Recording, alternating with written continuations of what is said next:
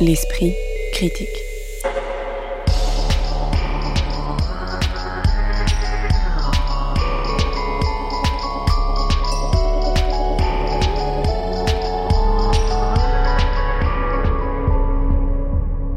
Mediapart.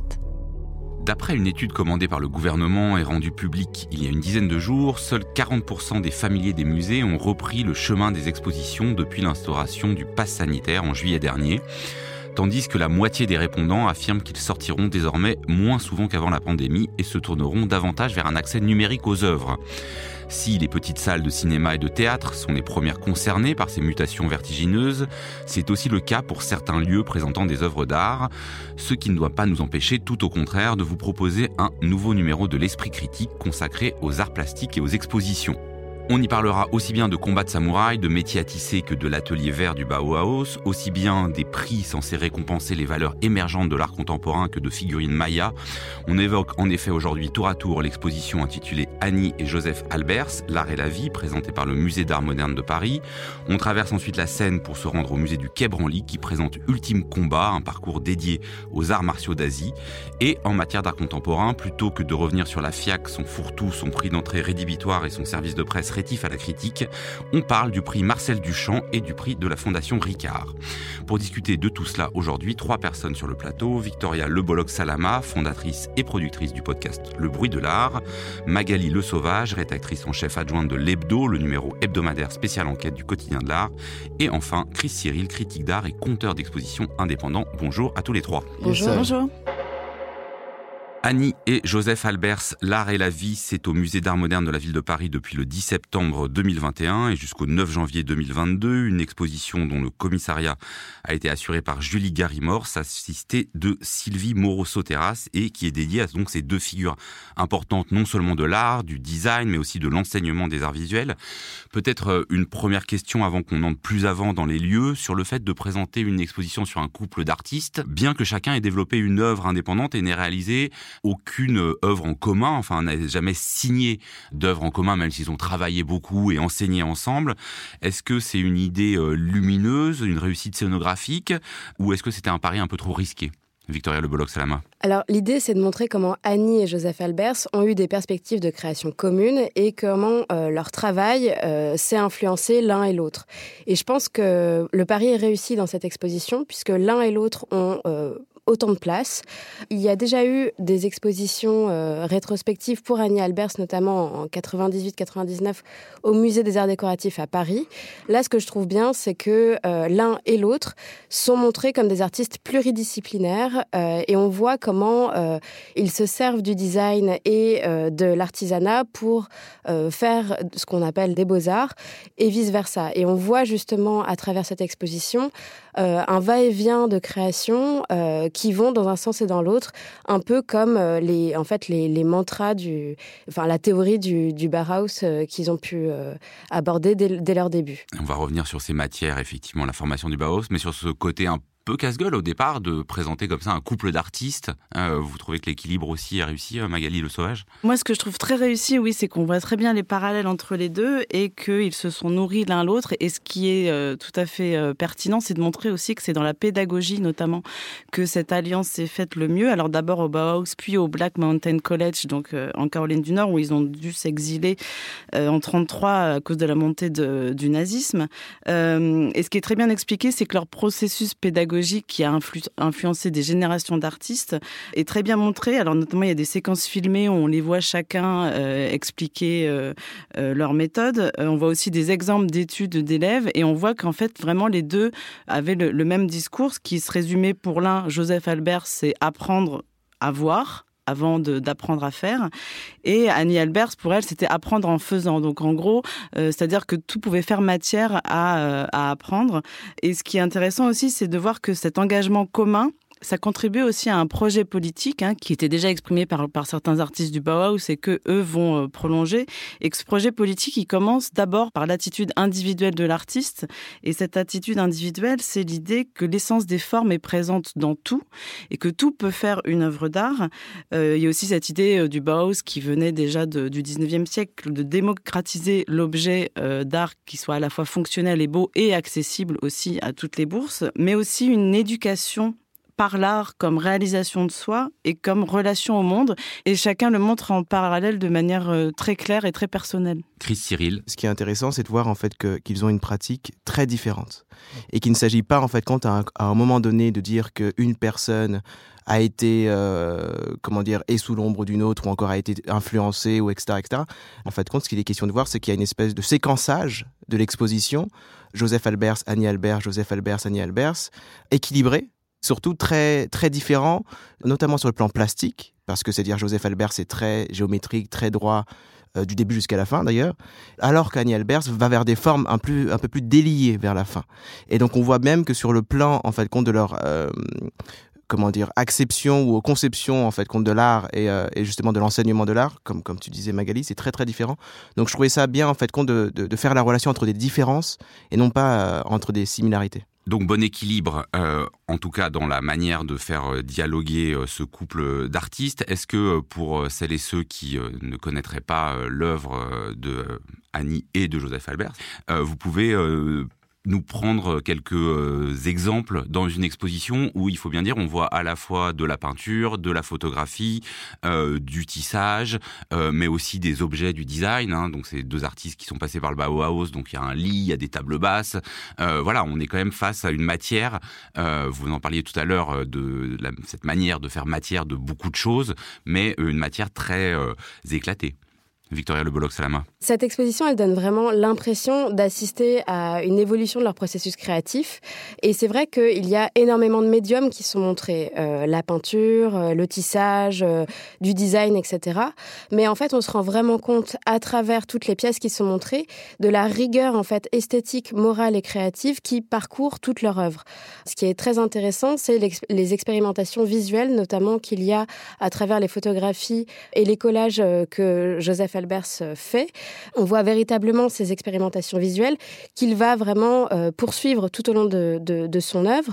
Ça commence euh, notamment au Bauhaus par euh, justement son, le fait qu'il fasse des verreries. Oui, Joseph Albers est dans l'atelier verre et Annie Albers dans l'atelier tissage. Et ça, ça, influe quand même sur leur première pratique en tout cas. Exactement. Et par exemple, quand on, on regarde L'hommage au carré, c'est une série de près de 2000 tableaux qu'il va faire des années 50 jusqu'à sa mort en 76, on voit véritablement qu'il utilise toujours ce principe de, évidemment, de carré et d'expérimentation de couleurs par rapport à son environnement.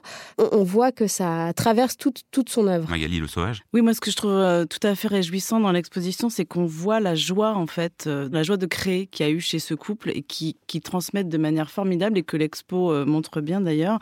C'est-à-dire qu'on voit que l'art est partout et que, en fait, faire de l'art, c'est un jeu et pour parler d'objets euh, en particulier, par exemple, euh, vous avez ces vitraux que Joseph Albers a commencé à faire quand c'était un, jeune prof euh, d'art, quand il avait une vingtaine d'années, où en fait il n'avait pas assez d'argent, donc il prenait des bouts de verre dans une décharge derrière l'école, et avec ces bouts de verre, il a commencé à fabriquer ces vitraux qu'on voit au tout début de l'exposition. Même chose quand Annie Albers arrive au Black Mountain College, bah, il n'y a pas de machine à tisser, donc en fait elle demande à ses élèves, elle dit bah, allez dans le champ derrière, parce que le Black Mountain College est en pleine nature. Elle leur dit allez dans un champ, prenez des grains de maïs et faites-en des motifs. Elle fait des bijoux aussi qu'on voit. Il y a toute une salle consacrée aux bijoux qu'elle réalise à partir d'épingles de cheveux. Oui, il y a des euh, pliages de papier. Enfin, il y a vraiment des, matières a priori pas très nobles. Elle qui font toujours matière. C'est là où le titre, parce que le titre de l'exposition peut faire un peu bateau, hein, l'art et la vie, euh, on se dit au départ, mais en fait, il y a aussi une manière de faire de l'art à partir de toute la vie quotidienne. Je trouve qu'on sort de cette exposition, on n'a qu'une envie, c'est d'aller prendre des, des, je sais pas, des feuilles d'arbres en sortant euh, et d'aller faire des collages soi-même. Enfin, il y a vraiment, voilà, et je trouve que l'exposition aussi pour ça est bien faite parce que ça aurait pu aussi ne pas être euh, bien retranscrit. Ce qui est paradoxal, c'est que c'est quand même un art qui est basé, basé sur l'architectonique, qui est quand même un art qui peut être jugé un, assez répétitif. C'est pas du tout figuratif, donc ça peut être un petit peu difficile d'accès. Et en même temps, il y a une fantaisie, une joie de faire, une joie de vivre. En fait, ça paraît un peu naïf dit comme ça, mais vraiment c'est ce qu'on voit. Puis en plus, on a ces photos du couple qui les montrent. Enfin voilà, il y, a une espèce d'alchimie, de complicité qui a duré quand même pendant 60 ans, qui est vraiment, euh, enfin ça, ça, voilà, c'est très très jouissif comme exposition, moi je trouve. Cyril, est-ce que vous avez euh, ramassé des feuilles d'arbres en sortant Et est-ce qu'il y, y, a des, Et plus sérieusement, est-ce qu'il y a des, pièces qui vous ont particulièrement interpellé? Euh, j'ai beaucoup aimé, disons que sur le plan plastique et philosophique, euh, en réalité, parce que je trouve que, leur pratique est très très philosophique. Il y a vraiment une question autour de, de la répétition. Dans quelle mesure, en fait, la répétition est un processus de création? Dans quelle mesure la répétition est une manière d'imiter les processus vitaux? Ou biologiques, etc. C'est-à-dire que dans le cas d'Annie Albers, euh, on est, euh, comme on est dans une question qui relève du tissage, on est dans une question qui relève de, de la trame, de la chaîne et du code. Et ce qui est intéressant, c'est qu'au fur et à mesure du dépliement de l'exposition, pour le coup, on voit qu'elle interroge de plus en plus la question du langage. Et qu'en fait, la question même du langage et le rapport entre justement tisser et justement euh, écrire deviennent de plus en plus importants. Il y a même une ouverture vers le spirituel. Je pense à cette salle très forte pour le coup sur le plan scénographie. Je trouve que euh, le fait d'avoir mis cette espèce de faible lumière avec une salle noire, rend compte vraiment d'une œuvre qui s'appelle Six Prayers, il me semble, de Albers, et qui rend compte vraiment d'une dimension qui ressemble même à des paravents japonais. Et il y a aussi l'influence, il me semble, aussi des arts précolombiens, en tout cas chez Annie Albers. Et puis après, chez Joseph Albers, il y a aussi la question de la répétition, qui est beaucoup plus liée à la question de la perception, en réalité. C'est ce qu'il dit, c'est-à-dire qu'il s'intéresse beaucoup plus à comment, en réalité, la rétine euh, perçoit le monde. Donc comment la rétine perçoit les couleurs, c'est-à-dire que la couleur en elle-même est relative, un peu comme la relativité d'Einstein. Selon à côté de quelle couleur elle est, elle dialogue pas, on la voit pas vraiment de la même manière alors que c'est la même couleur. Tout à fait. Vous prenez un rouge et vous mettez un, carré rouge sur fond bleu ou un carré rouge sur fond rouge ou sur fond marron. Le rouge qui est le même rouge euh, ne va pas ressortir euh, pareil parce que non seulement sur le plan physiologique, donc sur le plan de la rétine, mais aussi sur le plan psychologique. Comme les couleurs renvoient des émotions, etc., etc notre perception de la couleur fait que la couleur n'est pas seulement ce que l'on voit, c'est aussi notre manière aussi de la construire. C'est-à-dire que le monde tel qu'on le voit n'est pas seulement le monde tel qu'on le voit, c'est le monde aussi tel qu'on le pense et tel qu'on le ressent aussi. Donc euh, je trouvais que c'était intéressant. Mais sur ça, donc parce que Joseph Albers a écrit un livre hein, qui s'appelle De l'interaction des couleurs, euh, Annie Albers, elle a écrit euh, du tissage, c'est-à-dire qu'on est à la fois face à des praticiens de l'art, mais à des théoriciens de l'art, hein, des philosophes de l'art. Vous avez tout à l'heure parlé, Magali Le Sauvage, de leur travail d'enseignant. Est-ce que ça, vous trouvez que c'est bien composé dans l'exposition parce que c'est rarement facile de montrer à la fois un travail artistique et la manière dont il a été théorisé? Oui, je trouve que c'est très bien montré. Alors, je disais euh, tout à l'heure par les, par les vidéos, mais aussi par, euh, comme dit Chris, par cette répétition. Et je ne sais pas si on peut spoiler la fin de l'exposition, mais euh, les, dernières salles, moi, j'étais émue. Alors, c'est quand même très, très rare d'être, de ressentir une émotion forte physiquement dans une exposition d'art visuel, parce que voilà, c'est, c'est, c'est surtout dans de l'art abstrait. Mais on a justement cette idée de creuser un sillon et de montrer par l'exemple, c'est-à-dire de montrer par la répétition d'un même processus jusqu'où on peut aller. Là-dedans, il y a quelque chose de très philosophique, d'ailleurs qui se rapproche un peu du zen ou du bouddhisme, c'est-à-dire de refaire tous les jours la même chose pour finalement arriver à prouver une théorie. Par exemple, c'est très beau. À la fin, vous avez cette dernière salle où Annie Albers, à la fin de sa vie, s'est mise euh, à la gravure, notamment à la sérigraphie et où elle abandonne petit à petit le tissage. Et en abandonnant le tissage, qui donc par définition se fait euh, avec des formes euh, orthogonales, elle part aussi dans des formes qui sont euh, de moins en moins perpendiculaires et qui partent un petit peu dans tous les sens. Elle déplie en fait les carrés qu'elle a fait toute sa vie, elle déplie les lignes, elle les ouvre. Et aussi, vous avez sur le dernier mur, elle fait des grilles et elle a plus de 80 ans et son trait tremble et en fait, vous avez à la fin euh, ces motifs de grillage avec ce trait tremblant. C'est encore une fois peut-être un peu naïf, mais de voir en fait cette femme qui jusqu'au bout a continué à tracer des lignes, a continué à faire ce qu'elle faisait déjà à l'âge de 20 ans. Sous nos yeux, on voit en fait cette, obsession et cette, cette, persévérance à aller euh, dans le, le sillon qu'elle avait creusé avec Joseph Albers dès le départ. De les voir continuer comme ça jusqu'au bout, c'est voilà, c'est extrêmement beau. Et donc cette scénographie finalement assez classique, assez chronologique, avec euh, l'inévitable maintenant film documentaire à la fin, là en l'occurrence, euh, vous trouvez que ça fonctionne Enfin, à part cette salle effectivement dont vous parlez, c'est même indispensable. Je trouve ça même indispensable de les voir parler en fait. La scénographie est très classique, mais pour le coup, elle est très bien faite. En plus, je trouve que les expositions au Musée d'art moderne de la ville de Paris, dans cette salle, sont très, en général, sont très intéressantes, puisque c'est une grande salle, donc on a le temps de déplier en fait toute une chronologie, puisque parfois on a des petites salles pour des grandes euh, chronologies.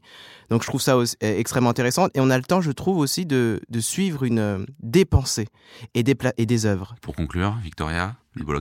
Peut-être que le seul euh, regret que j'ai eu en voyant cette exposition, c'est peut-être le manque de contextualisation de leur réception euh, artistique, enfin de leur travail, puisque euh, l'exposition ne présente pas, enfin présente beaucoup d'œuvres expérimentales, quelques commandes, mais on oublie que ça a été aussi des, artistes qui ont eu un véritable succès commercial de leur vivant. Il faut noter aussi que Annie Albert, c'est la première femme artiste et tisserande à avoir été exposée au MoMA dès 1940 qu'ils ont eu des commandes de la part de Knold, ils ont fait, enfin, elle a fait des rideaux pour les Rockefeller, et ça, c'est vrai que c'est un petit peu éludé dans l'exposition. Je pense que ça aurait dû être peut-être mentionné. On comprend quel a été l'impact euh, pour la création et la modernité et les, générations d'artistes ultérieures. Mais hum, la, ouais, la contextualisation de, de leur œuvre euh, aurait été peut-être importante. Annie et Joseph Albers, L'art et la vie, c'est donc au musée d'art moderne de la ville de Paris depuis le 10 septembre 2021 et jusqu'au 9 janvier 2022. Mais avant d'aborder un autre sujet de discussion et après avoir quitté le travail collectif d'Annie et Joseph Albers, on évoque avec vous, Magali Le Sauvage, un autre collectif, nomade, celui-là du nom de Wonder.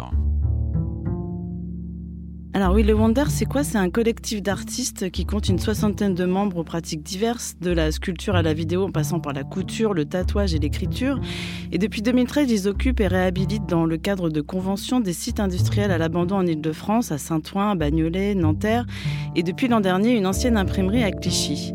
Alors qu'est-ce qu'on y trouve? Des ateliers collectifs avec un gigantesque parc de machines mutualisées, des espaces d'expo, une cuisine collective, le tout dans un esprit de générosité et d'entraide rare et à des tarifs imbattables grâce à l'économie solidaire. On y fait des fêtes ouvertes à tous, on y forme des jeunes artistes, on dialogue avec les habitants alentours, comme par exemple l'année dernière, pendant le premier confinement, les artistes avaient réalisé une performance sur le toit de l'immeuble à Nanterre en agitant au vent des drapeaux peints à l'adresse des habitants cloîtrés chez eux dans les tours nuages. Mais voilà, la convention d'occupation temporaire signée avec le promoteur Novaxia touche à sa fin le 30 novembre et le Wonder n'a pas de solution de relogement. Le collectif se bat depuis plusieurs mois dans l'urgence de trouver une solution et en juin dernier publié une tribune dans Libération dénonçant l'inaction des pouvoirs publics, je cite, qui les oblige à composer avec les logiques temporaires et plus généralement le manque de lieu de production. Le Wonder frappe à toutes les portes, ministères, collectivités du Grand Paris, mécènes, promoteurs. Sans réponse, c'est le collectif et cette formidable énergie qui risque de se dissoudre le 30 novembre. il faut souligner aussi que le cas du Wonder, s'il est particulier par son ampleur, n'est pas unique et que l'art en France aujourd'hui existe en grande partie grâce à l'énergie de nombreux collectifs et d'individus euh, payés au lance-pierre et que les pouvoirs publics soutiennent à peine. On l'a vu dans la crise du Covid où la moitié d'entre eux n'ont pas reçu d'aide et encore elles relèvent plutôt du saupoudrage. Alors que les intermittents du spectacle sont relativement protégés, les travailleurs et travailleuses de l'art souffrent d'une grande précarité et la situation du Wonder en est un exemple criant. L'esprit critique. Mediapart. Depuis 1999, le prix de la Fondation Ricard, dont les locaux surplombent désormais la gare Saint-Lazare, est remis à un ou une artiste de la scène artistique française âgée de moins de 40 ans, choisie parmi une dizaine d'œuvres exposées chaque année par un curateur ou une curatrice dans les locaux de cette Fondation Ricard est censé, je cite, porter un regard prospectif sur l'actualité de l'art en France. Le prix Marcel Duchamp, doté de 35 000 euros, est quant à lui aussi âgé d'une petite vingtaine d'années puisqu'il a été fondé en l'an 2000 par une association de collectionneurs, l'ADIAF, association pour la diffusion internationale de l'art français, et qu'il se déroule désormais en partenariat avec le Centre Pompidou qui expose les quatre finalistes afin, je cite encore, de distinguer les artistes les plus représentatifs de leur génération et de promouvoir à l'international la diversité des pratiques aujourd'hui à l'œuvre en France. Alors avant qu'on en vienne aux lauréats de ces deux prix qui viennent d'être décernés, j'aimerais qu'on revienne sur leur fonctionnement. Est-ce qu'on peut comparer ça au prix littéraire Est-ce que ça existe dans tous les pays? Victoria Le Bollox à la main Alors, euh, les prix d'art contemporain, je pense que c'est plutôt quelque chose à la base d'anglo-saxon.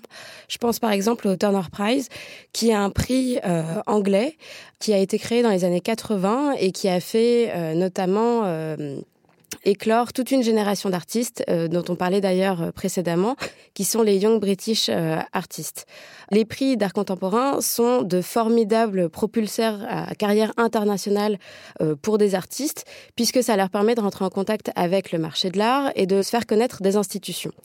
Ce qui est intéressant euh, dans les, dans les prix, en l'occurrence ceux dont on parle, le prix Marcel Duchamp et le prix de la Fondation Pernod Ricard, c'est que c'est des prix qui sont relativement récents, 99 pour Ricard, 2000 pour le prix Marcel Duchamp, et qu'ils ont des fonctionnements différents.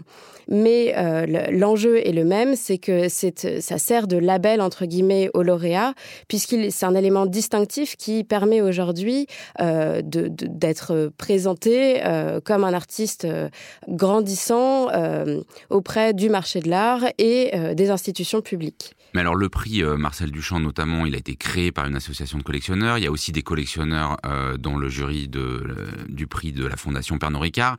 Est-ce que ça leur est souvent reproché. Est-ce que brutalement, pour le dire brutalement, c'est des collectionneurs qui choisissent des artistes qui vont ensuite euh, enrichir leur collection ou peut-être sont déjà dans leur collection? Magali Le Sauvage? Ça marche pas tout à fait comme ça parce qu'en fait, euh, précisément, le, prix du champ, en l'occurrence, donc qui est un prix décerné par l'ADIAF, cette association de collectionneurs, les collectionneurs choisissent les nommés, mais après, le lauréat ou la lauréate est choisi par un jury international qui euh, compte quelques collectionneurs, mais qui n'est pas essentiellement constitué de collectionneurs. Cette année, par exemple, il y avait Emma Lavigne qui la nouvelle directrice générale de la Pinot Collection, ou le nouveau directeur du Musée national d'art moderne, Xavier Ray.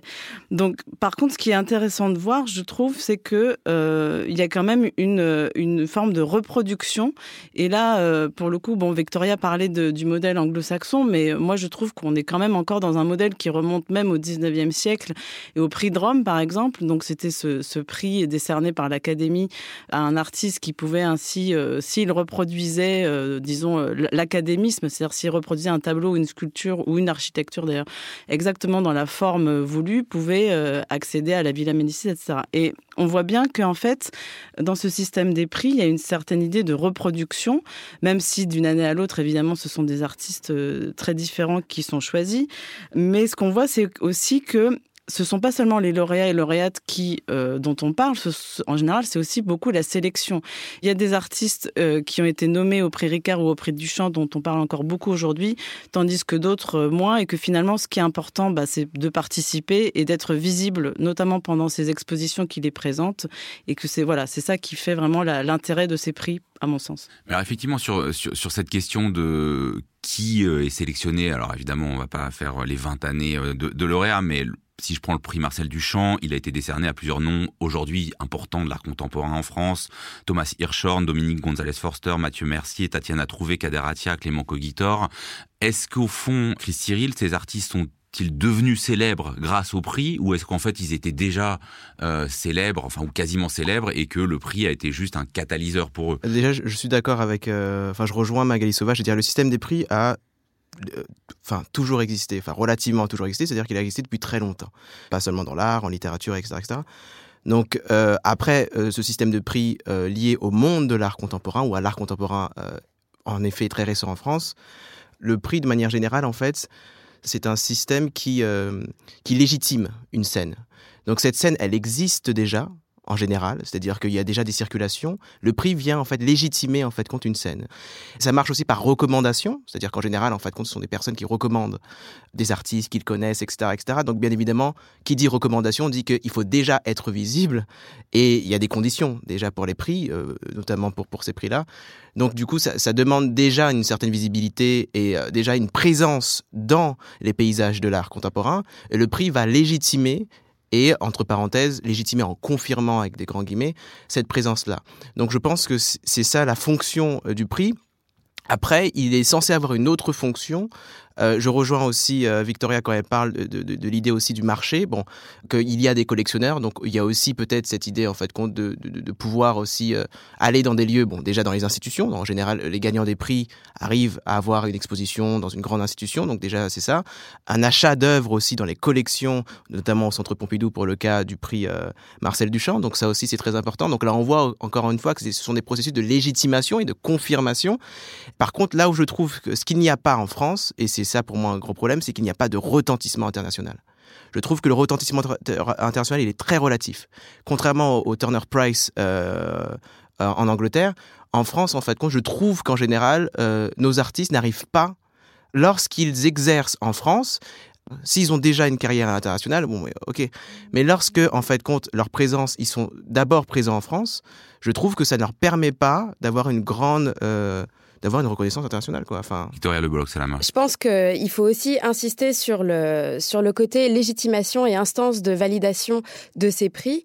Il y a certaines failles quand même qu'il faut relever. Euh, par exemple, Naïl Beloufa, qui, était, qui est un artiste contemporain, mais qui est également euh, le commissaire du prix Ricard en 2018, qui a euh, décidé de ne sélectionner que des collectifs d'artistes, ou en tout cas des collectifs d'artistes et de commissaires d'exposition. Parce que selon lui, les artistes ne croient plus à ces prix qui sont un petit peu trop euh, conditionnants et comment dire, il y a des formats euh, qui sont imposés, notamment par les critères de sélection, comme disait euh, Chris. Et cette instance de validation, même si elle reste légitime, elle ne représente plus vraiment d'enjeu, en tout cas pour la jeune création, puisque des pratiques émergentes existent, mais pour prétendre à ces prix et pour prétendre à proposer son dossier pour ces prix, ça ne répond pas forcément au calibrage ou en tout cas au format qui sont imposés.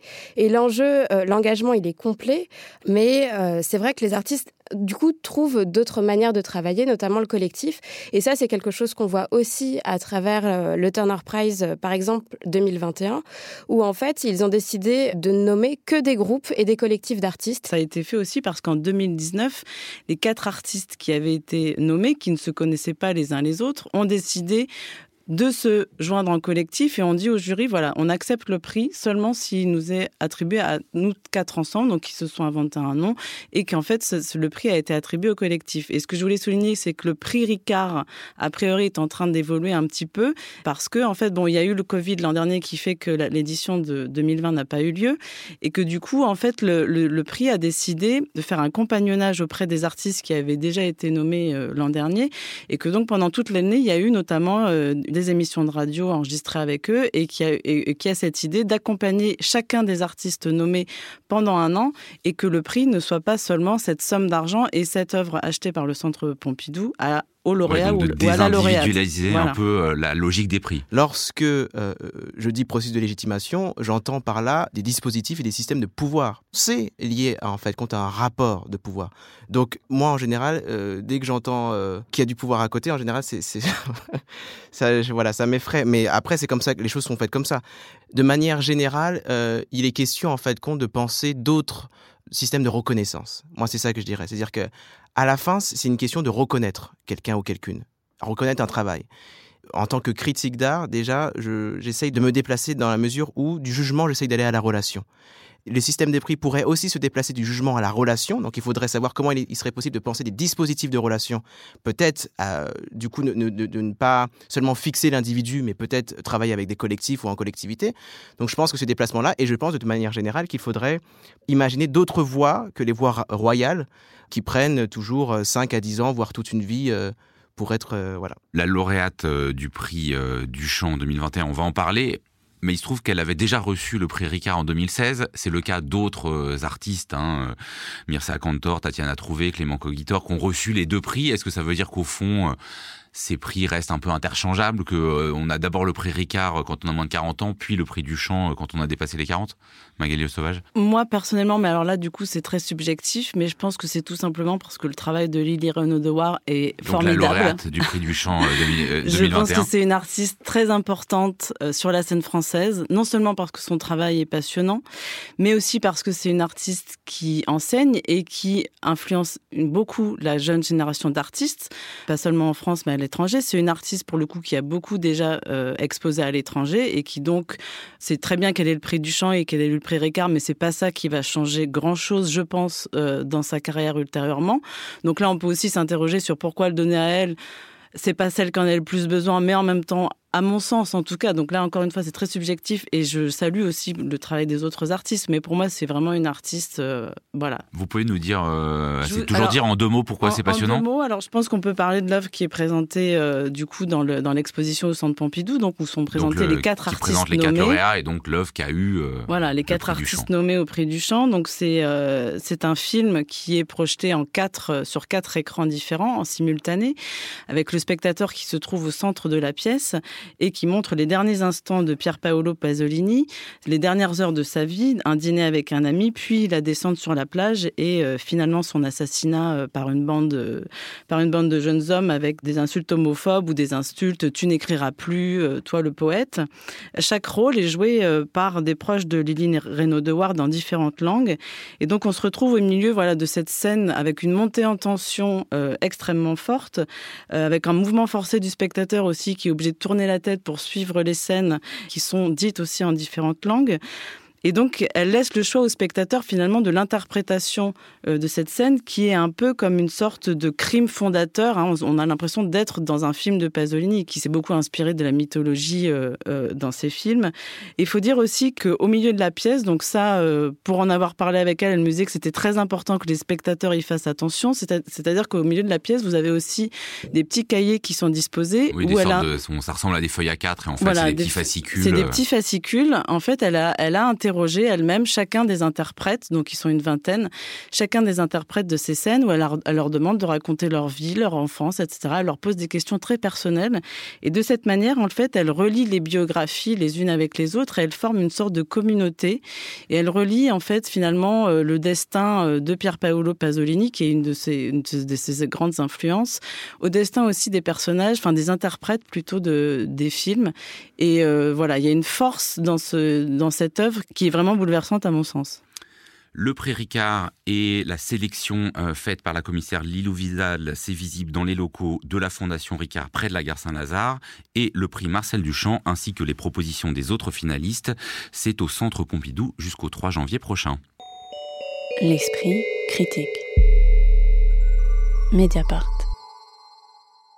Ultime combat arts martiaux d'Asie, c'est le titre de l'exposition qui a ouvert le 28 septembre dernier au musée du Quai Branly et qui sera visible jusqu'au 16 janvier avec un commissariat de Julien Rousseau, responsable de l'unité patrimoniale Asie du Quai Branly, mais qui a une conception très large du patrimoine, heureusement, puisque cette exposition nous montre en effet des statues chinoises du 6e siècle de notre ère, des parchemins enluminés du 17e siècle ou des vêtements médiévaux portés lors de cérémonies ou combats, tout en les confrontant à toutes sortes de mais aussi à des jeux vidéo ou des figurines en plastique de type Goldorak. On y parle aussi bien des célèbres moines du temple de Shaolin, fondé au 5e siècle dans la province du Renan au nord de la Chine, des Bushi, ces élites guerrières du Japon médiéval, que des Ronin, ces samouraïs sans maître et sans guerre.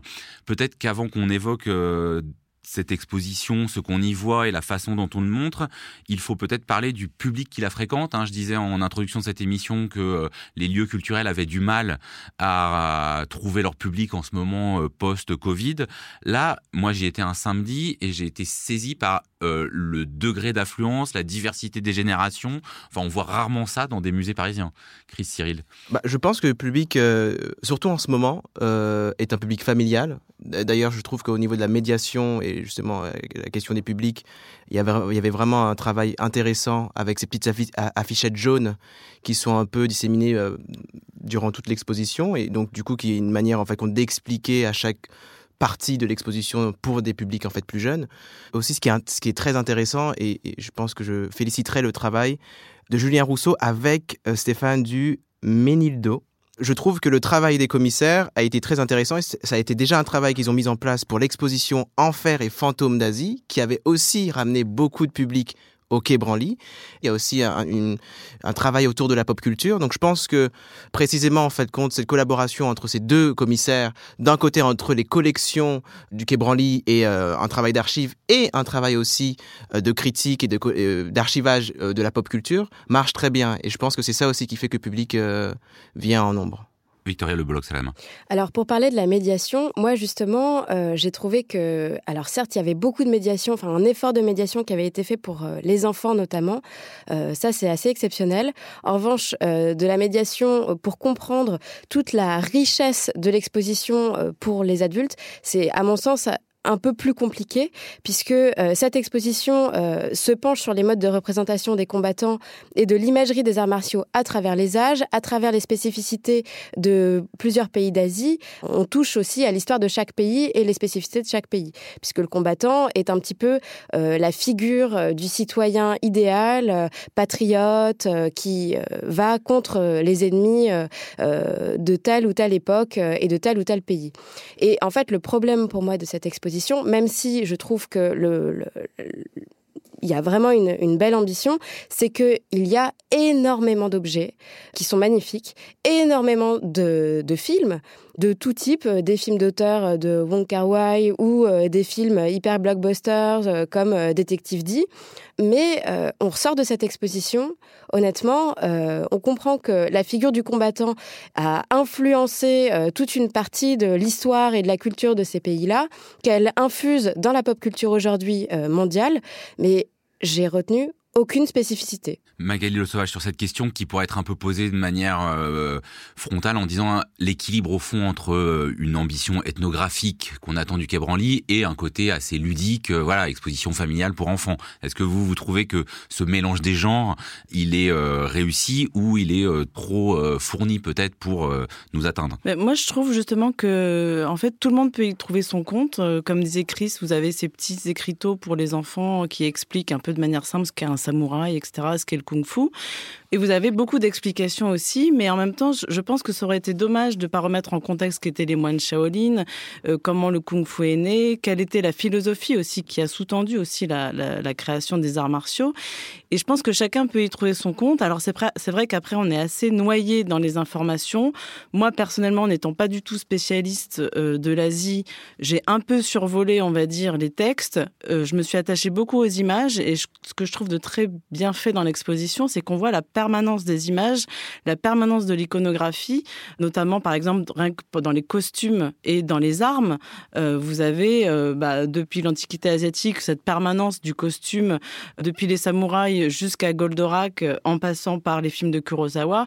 Vous avez des choses qui en fait qui parlent à chacun parce que cette cette culture des arts martiaux, elle a aujourd'hui infusé grâce au cinéma notamment, elle a infusé en Occident et un peu partout. Et du coup voilà, on peut prendre l'exposition à différents niveaux et effectivement, on peut se sentir un peu submergé d'informations, mais je pense que du coup, ceux qui connaissent déjà un petit peu et qui veulent en savoir un peu plus seront satisfaits. Et ceux qui, comme moi, euh, seront très ravis de voir euh, des extraits de films de Kurosawa, mais aussi de revoir des bioman et euh, des extraits de films de Bruce Lee, voilà, seront aussi tout à fait satisfaits. Et, je, pense que c'est très bien d'avoir des expositions qui soient à la fois populaires et scientifiquement, quand même, où il y a vraiment un contenu très fort. Chris, Cyril, vous trouvez que cette diversité, à la fois géographique et historique, historique, elle est, elle est bien rendue dans cette exposition dont on a dit qu'elle se veut à la fois grand public et précise. Je trouve qu'il y a un, un, bon travail des commissaires, non pas de la presse, parce que ce que j'ai lu, c'était justement la, reconduction très caricaturale. La presse directement, elle titre euh, voilà, une exposition sur des kung-fu Bruce Lee, etc. Et on dit absolument n'importe quoi. Donc je pense que ce qui est intéressant, c'est aussi de revoir la représentation occidentale de ces cultures-là. Ça, c'est extrêmement important et c'est là où il y a un enjeu pour le, le. Et je trouve que les commissaires l'ont bien fait. Après, euh, très concrètement, je trouve, on parle très précisément de la Chine et du Japon. On ne parle pas de l'Asie. C'est peut-être dommage parce qu'on introduit l'exposition avec des arts martiaux qui viennent de Malaisie, du Laos, du Vietnam, de la Thaïlande, de la boxe thaï, etc. Et puis après, on se rend compte dans l'exposition qu'on commence avec l'Inde ancienne, donc l'hindouisme et le bouddhisme, qu'on remonte avec la Chine euh, et avec en fait des classiques comme Le Voyage vers l'Ouest, récit qui a été écrit au XVIe siècle et qui est un classique de la littérature chinoise. Et puis après, on arrive vers le Bushido, euh, justement l'ère euh, non, non seulement des samouraïs, mais aussi à la fin des Ronin, et avec une série de films, etc. etc. Bon, j'ai oublié Bruce Lee, c'est très très important. Et donc du coup, je pense que, en fait, on voit qu'on parle principalement de la Chine et du Japon, donc on ne parle pas de l'Asie. Donc encore une fois, donc la diversité annoncée au départ est pas complètement non. et en fait, je pense que ça aurait Exactement, ça aurait été bien de spécifier qu'on parle en fait qu'on des arts martiaux chinois et japonais. Et après, on aurait pu imaginer euh, d'autres types d'arts martiaux en Amérique latine, en, euh, en, Afrique, au Caraïbes, mais c'était pas c'était pas la question. Là, c'était vraiment en Chine et au Japon et non pas l'Asie pris dans son entièreté. Victoria Le Je voudrais rebondir ce que vous dites, Chris, euh, à savoir que la presse utilise beaucoup dans ses titres l'utilisation du mot kung-fu. ils vont nommer Bruce Lee, etc. Faut dire aussi que dans l'exposition, bah, en fait c'est une des ficelles de l'exposition, je pense, pour faire venir les gens et qui est très mise en avant. La figure de Bruce Lee, elle poursuit toute l'exposition et notamment il y a une salle. Alors là, il faut quand même saluer le dispositif euh, technique qui est quand même assez incroyable où vous avez une succession d'écrans qui sont mis à la verticale et sur lesquels euh, en fait on voit la figure de Bruce Lee qui se qui balaye en fait les écrans et il y a deux extraits de films de Bruce Lee qui sont vraiment d'anthologie où on a l'impression que Bruce Lee se bat contre lui-même. Et nous, en tant que spectateurs, quand on est au centre de tous ces écrans qui nous entourent, quasiment, on a vraiment l'impression d'être euh, dans sa tête, euh, dans, on a vraiment l'impression presque de lui faire face. Et ça, c'est quelque chose qui est vraiment mis en avant euh, dans l'exposition, la figure de Bruce Lee ou même du Kung Fu. Donc je pense que la, la presse se saisit aussi des ficelles de l'exposition pour faire venir le grand public. Alors je suis d'accord avec ça seulement dans la mesure où on comprenne, on comprenne bien l'histoire déjà même de Bruce Lee. Parce que si on, peut faire toute une exposition sur Bruce Lee, et c'est pas l'utilisation de Bruce Lee qui est problématique. Parce que Bruce Lee, ça veut dire la naissance du cinéma hongkongais. Bruce Lee, ça veut dire aussi quand il arrive aux États-Unis aussi la question aussi du racisme qu'il qu'il confronte quand il est aux États-Unis. Ça veut dire aussi la, question aussi du euh, Jet Kundo, qu'il invente, ça veut dire énormément de choses. Donc rien qu'avec Bruce Lee, on peut, on peut dire autre chose que Kung Fu.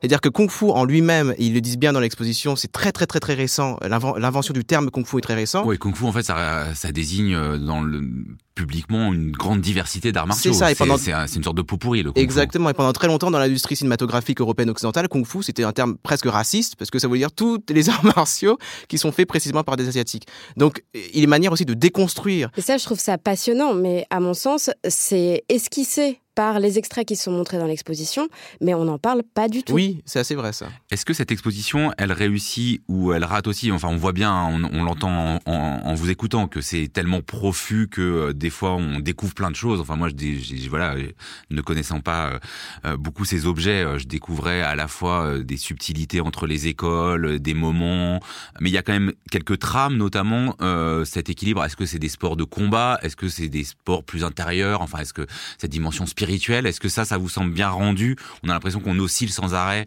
de cette manière-là, euh, Magali Le Sauvage Oui, moi je trouve que c'est une exposition aussi de philosophie finalement, qui est très présente. Euh, et sur ça, moi, pour le coup, j'ai appris beaucoup de choses. Non seulement on voit comment se construit la figure du héros, hein, qui est imprégné d'humilité, donc ça c'est vraiment la, valeur première du combattant, notamment via le bouddhisme, face à l'adversaire, à la nature et surtout à lui-même. Et on voit bien le rapport aux éléments aussi euh, à travers, par exemple, les objets qui sont ceux du combattant. Vous avez par exemple, il y a un arc japonais qui est d'une beauté extraordinaire, qui doit mesurer, je sais pas, 2 mètres 50 de haut, qui est en fait fait d'un seul morceau de bois comme ça, et qui en fait est une, sorte de prolongement du geste du combattant. Et c'est ce qu'on retrouve d'ailleurs au cinéma, hein, c'est que c'est vraiment, on est vraiment dans l'art du geste, on est vraiment dans l'art du mouvement, mouvement qu'on va retrouver dans la danse, qu'on va retrouver dans la calligraphie, et qui procède tout ce mouvement qui procède du souffle intérieur, qui procède de cette idée du vide et du plein, de la philosophie zen, bouddhiste, taoïste, etc. Et donc l'exposition parle aussi beaucoup de ça.